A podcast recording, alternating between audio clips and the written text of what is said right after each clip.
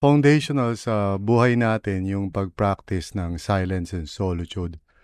Ito yung uh, ika nga masasabi natin na cornerstone ng ating uh, spiritual disciplines or sacred rhythms. Mahalaga na pinapractice natin to at uh, upang sa ganun ay maka-pay attention tayo sa Panginoon. However, mayroong mga pagkakataon siguro minsan na nahihirapan tayo na i-practice ito uh, because of uh, yung tinatawag na noise. And there are two kinds of uh, noises, no? First would be the external noise and uh, kung iisipin natin, madali lang naman yun, yung external noise. Just find a place na tahimik, you know, just by yourself para ma-practice mo yung spiritual discipline of silence and solitude. Now, ang challenging is kapag uh, tayo ay merong tinatawag na internal or inner noise what do we do, no? So ito yung madalas na nagiging parang struggle ng uh, mga ilan sa atin na nagtatry na mag-practice tayo ng soul keeping by by pursuing itong ganitong klaseng disiplina, silence and solitude. Kaya lang there's too much noise inside. Ano ba ang gagawin natin kapag ganito? Well, sa totoo lang, actually, hindi naman ito problema. Kasi sabi nga sa Psalm 139 verse 23, Search me, God, and know my heart. Test me and know my anxious thoughts. In other words, yung uh, inner noise or internal noise natin are the very things that we bring into our uh, time with the Lord.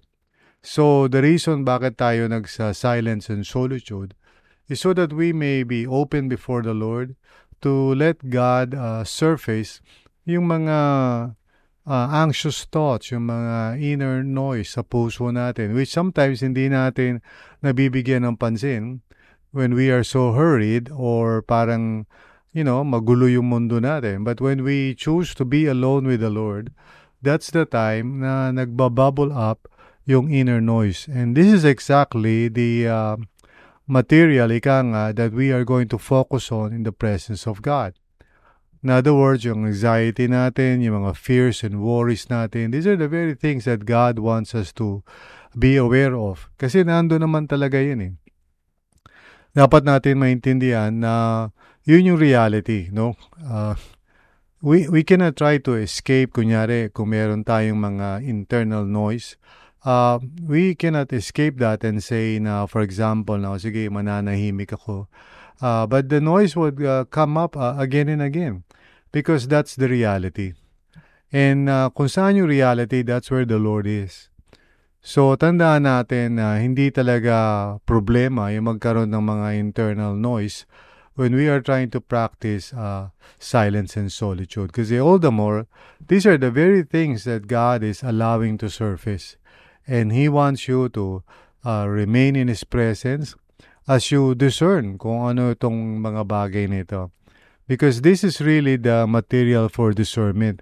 Yung mga nararamdaman natin, naiisip natin, nafe-feel natin. Uh, we're not really trying to discern, uh, kunyari, mga choices per se, no? But rather the feelings and the significant emotions that are minsan swirling inside of us na minsan din natin maunawaan. These are the things that we spend time for, ika nga, in the presence of God. So once more, uh, go ahead, practice silence and solitude. At kung merong mga internal noise or inner noise as we call it, bring it to the very presence of God and let it be the material na pag-uusapan nyo ng Panginoon. Those are the things that need to be discerned. Those are the things that you should ask God for guidance for.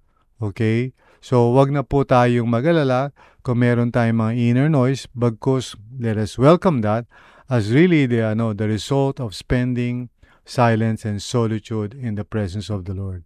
The Lord is not intimidated with these thoughts, and neither should we. No? Let us be at peace as we come before God and we can say, Lord, I have these anxious thoughts. Marami pa akong naiisip. Would you accompany me and help me to discern where they are coming from? So I hope na nakatulong ito sa inyo. God bless you.